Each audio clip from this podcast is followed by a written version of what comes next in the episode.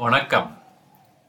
காசோலைகளில் அதாவது செக்குகளில் நடக்கும் மோசடிகளை தடுப்பதற்காக இந்திய ரிசர்வ் வங்கி இருபத்தி ஐந்து ஒன்பது இரண்டாயிரத்தி இருபது அன்று ஒரு முக்கிய சுற்றறிக்கையை வெளியிட்டுள்ளது.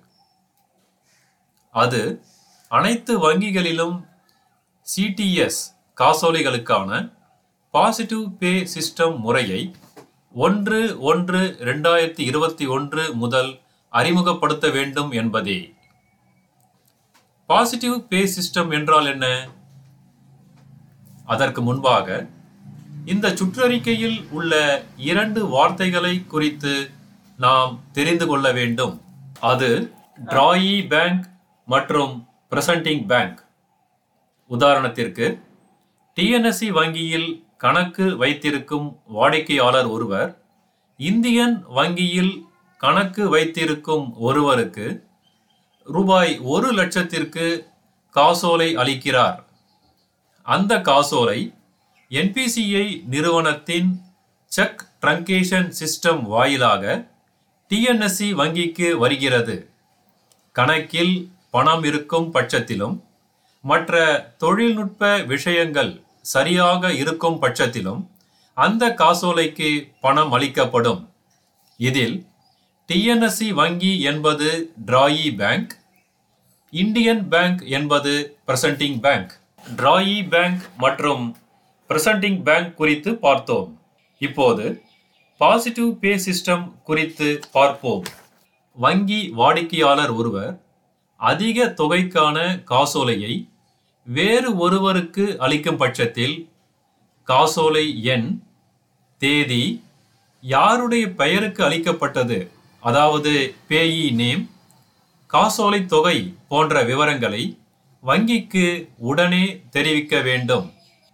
எப்படி தெரிவிக்கலாம்? வங்கியின் கிளைக்கு சென்றோ எஸ்எம்எஸ் வாயிலாகவோ இன்டர்நெட் பேங்கிங் மூலமாகவோ மொபைல் பேங்கிங் மூலமாகவோ ஏடிஎம் மூலமாகவோ அல்லது வேறு ஏதேனும் வகையிலோ வங்கிக்கு தெரிவிக்கலாம். இப்படி தெரிவிக்கப்பட்ட விவரங்கள் வங்கியின் கணினியில் பதியப்பட்டு என்பிசிஐ நிறுவனத்திற்கும் அளிக்கப்படும். அந்த காசோலை சிடிஎஸ் வாயிலாக வங்கிக்கு பேமெண்ட்டுக்கு வரும்போது ஏற்கனவே கணினியில் பதியப்பட்டுள்ள விவரங்களுடன் ஒப்பிட்டு சரிபார்த்த பின்னரே பணம் அளிக்கப்படும். அந்த விவரங்களில் ஏதேனும் மாற்றம் இருப்பின் அந்த காசோலை வங்கியால் நிராகரிக்கப்படும். அதாவது ரிட்டர்ன் செய்யப்படும். இதுவே பாசிட்டிவ் பே சிஸ்டம் எனப்படுகிறது. ரூபாய் ஐம்பது ஆயிரத்திற்கு மேல் காசோலைகளை அளிக்கும் வாடிக்கையாளர்களுக்கு இந்த வசதியை ஏற்படுத்தி தருமாறு அறிவுறுத்தியுள்ள ரிசர்வ் வங்கி ரூபாய் ஐந்து லட்சத்திற்கு மேல் காசோலைகளை அளிக்கும் வாடிக்கையாளர்கள் கண்டிப்பாக இச்சேவையை பயன்படுத்த வேண்டும் என்றும் அறிவுறுத்தி உள்ளது அதிக தொகைக்கான காசோலையை அளிக்கும் வாடிக்கையாளர் பாசிட்டிவ் பே சிஸ்டமில் தகவல் அளிக்காத பட்சத்தில் பின்வரும் காலத்தில் அதில் ஏதாவது பிரச்சனை ஏற்பட்டால் அதற்கு என்பிசிஐ நிறுவனத்தை அணுக முடியாது என ரிசர்வ் வங்கி அறிவுறுத்தியுள்ளது.